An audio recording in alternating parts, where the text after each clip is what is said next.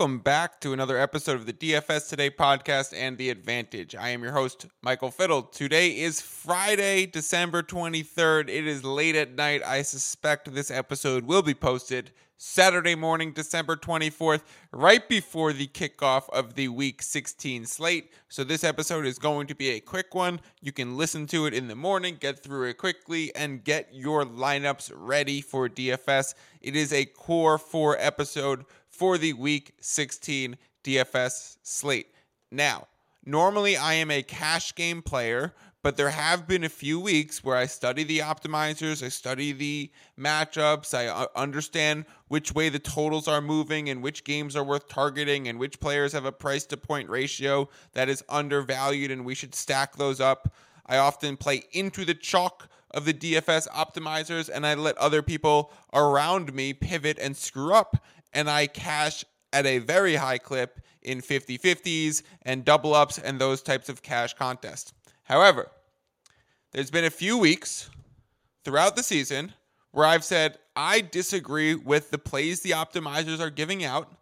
And when that happens, I enter GPP tournaments. I take smaller swings and they're upshots. So the core for today is going to be a bit different than what optimizers are giving out. So I am not going to go through the optimizer plays because again, I kind of just disagree with them. I'll mention a few of them here and there, but for the most part, these are going to be directly from my lineup. They're going to be entered entered into GPP tournaments, and I am going to risk a smaller amount than I normally do because I need to hit at a much higher rate. I need to finish in like a top five, top 10% to cash this week. But if I do, I will be cashing large amounts. So probably half of the amount that I normally play in a DFS contest. I normally enter about $100 worth of teams in a weekend, 75 to 100. We are up $1,400 on the season because the few times we have entered these GPP tournaments, we've hit pretty big. So let's hope that this is another week we are doing that. I will mention four key players that I am playing and they are not really recommended by the optimizers. The first one is I mentioned this on Thursday's podcast. It's Gardner Minshew because the price tag compared to all the other starting quarterbacks is just way undervalued. He's $4,800. You're just not going to find that. Maybe if you're starting Nick Foles, the other like third string quarterback that's starting this week, Minshew's the backup. Minshew can run with his feet. He's also like, you know, a very spirited guy that I expect him to show up. I expect his teammates to rally around him, and I expect him to put up pretty decent stat line. He's given out by a lot of the optimizers. He's suspected to have around 16 and a half fantasy points. If he could eclipse that, if he can eclipse 17 fantasy points this weekend, that would be great. And because it is such low budget. It allows us to spend up in other areas. So the first name that I'm going to give out in the core four this week is Gardner Minshew. He is a chalk play, but he is the only chalk play that I'm going to give out for the next few names. The next one, I'll give out both of my running backs Derrick Henry and D'Andre Swift. Now, love Henry this week. Titans have now become underdogs because Malik Willis is playing and they're playing the Houston Texans who are losing games but playing well. And the Titans are losing games and not playing well. So, Titans underdogs this week, even though Derrick Henry, King Henry himself, has run for 200 yards four straight games against this team. So, he'll be looking for his fifth straight 200 yard game. Do I think he does it? No. But I do think there's a chance, small chance, that he does it from an all purpose standpoint because Dontrell Hilliard on IR out for the season. Derrick Henry is going to be the workhorse back in this game. He's going to play 85% of the snaps. It's not something that he normally does. But in a game where they need a win and the backup running back can't play, expect a lot, a lot, a lot of Derrick Henry. Expect the offensive line, Derrick Henry, to get to work against this Houston Texans team. Uh, a lot of public support behind this Houston Texans. A lot of people fading the Titans. I'm not ready to do it. I am considering a little money line Texans uh, Titans play because I still think they're the better team with more to play for down the stretch of this season.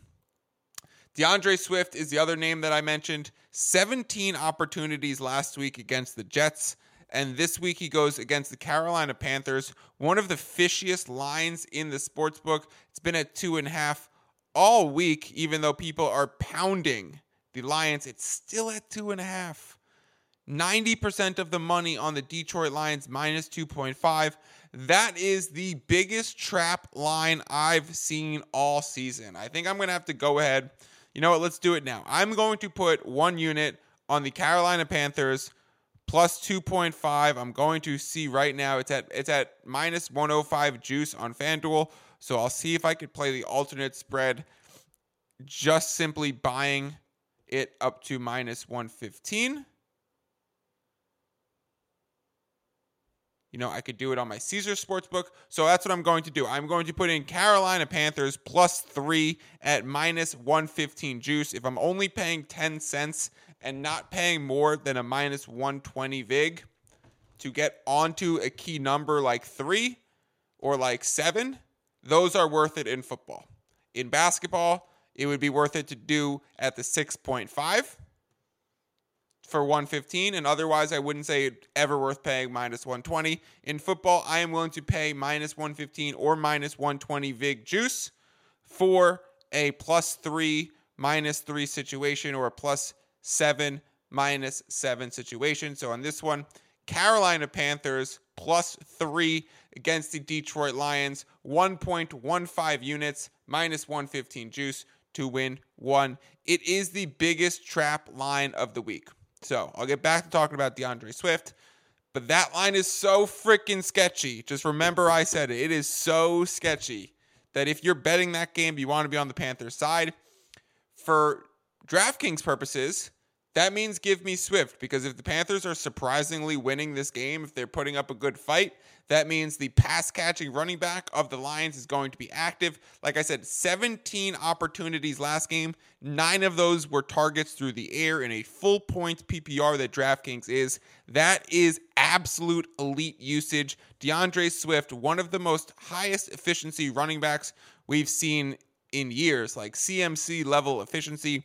5,500 and a chance to get 15 plus running back opportunities. Lock him into your lineups. Major upside this week for a guy like Swift. A perfect person to put in a GPP tournament lineup for being a low owned guy in a team, in a game that could absolutely pop off for you. The last one that I'm going to give in my core four is Noah Fant. I think he is going to be also very low owned with Tyler Lockett out, a lot of people are looking over to Marquise Goodwin. I'm going to zig where other people are zagging, or I guess I'm zagging where they're zigging. And I'm going to take Noah Fant, the tight end for the Seahawks. He's been a little banged up this week, uh, but there was really no injury to speak of. It was more seemingly just rest days. Pete Carroll says he's going to play. He's on the Saturday game, the Chiefs uh, versus Seahawks, they're playing in Kansas City. We know that Geno and the Seahawks are going to need to throw to keep up with this Kansas City team. It's a 10 point spread that the Chiefs are favorites. If the Chiefs get out and they get rolling, expect the Seahawks to need to throw and expect Fant to be a heavy used option for this team. I think he had six targets and five receptions last game. I think we can lock him in for a six reception game this week. And at under $3,500 at the tight end position, as bleak as it is. If this guy can pull off 10 points, and I think he has real 15, 18 point upside this week, that is elite, elite, elite stuff in a GPP tournament that we are in. High upside. So Noah Fant, D'Andre Swift, Derrick Henry, and Gardner Minshew make up my core four for this week. Let's give you guys out my bets. Of course, you know I just took the Carolina Panthers plus three at minus 115. I am also on for this week Raiders, Steelers under 39.5.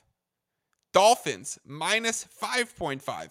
I lost a lot of value because that spread's now at Dolphins minus 3.5. So I've lost two points on the spread. Doesn't make much sense to me. Dolphins at home, the much better team. Packers, yes, on a win streak, but that came against the Bears and the Rams. So now they face the Dolphins, who are on a losing streak, but that was against the Chargers and the Bills. So a lot of this is you go you have to look in the mirror, see who your competition was, see how you fared against your competition.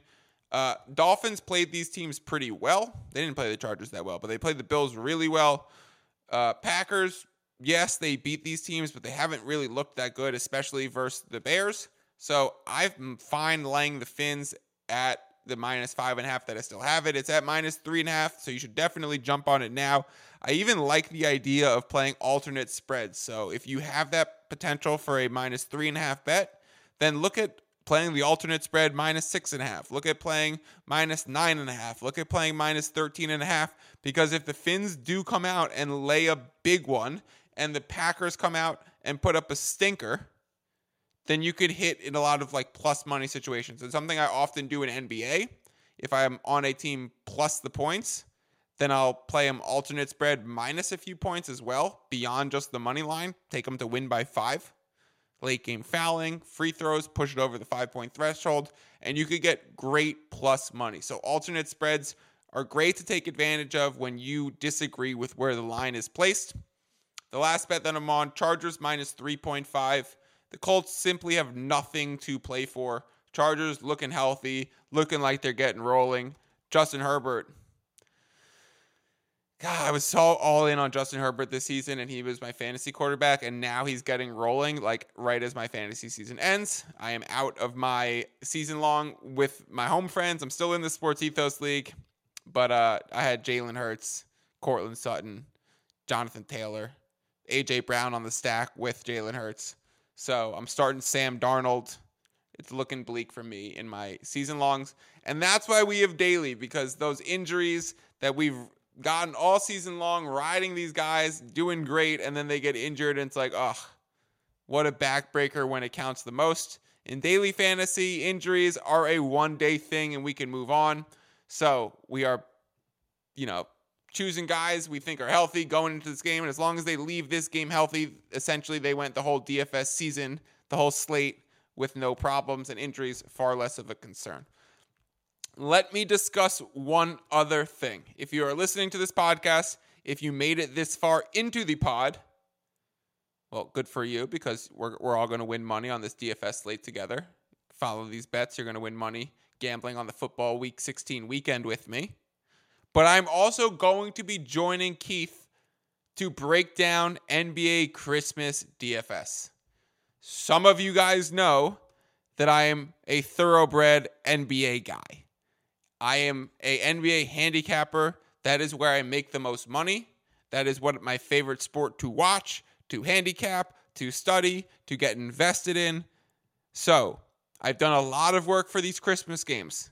I've tweeted out a bunch of picks I have picks on almost every game, and I have some very strong leans for NBA DFS. So if you want to listen to me and Keith break down some NBA games, we will certainly be doing that. I am recording with him tomorrow night. That podcast will probably be live Sunday morning, so make sure you wake up and listen to that pod and get your NBA DFS lineups in for Christmas.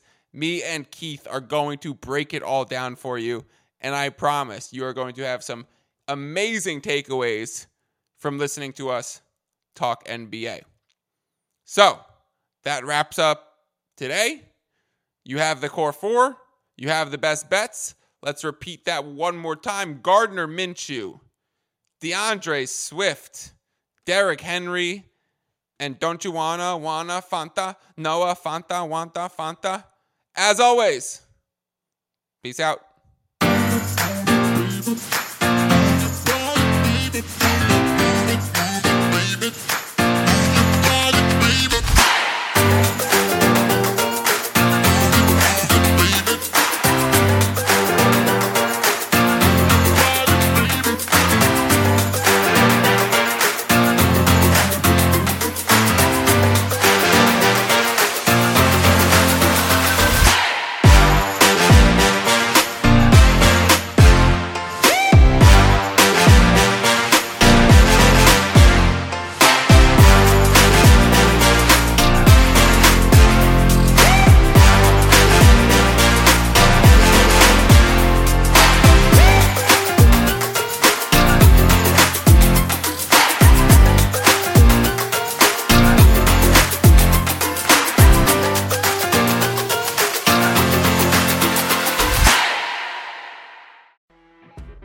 You know, when you're listening to a true crime story that has an unbelievable plot twist that makes you stop in your tracks? That's what our podcast, People Are the Worst, brings you with each episode. I'm Rachel. And I'm Rebecca. We're identical twins who love true crime cases that make you say, didn't see that coming, and we hate the people responsible for them. Listen to People Are the Worst now on Apple, Spotify, or wherever you get your podcasts.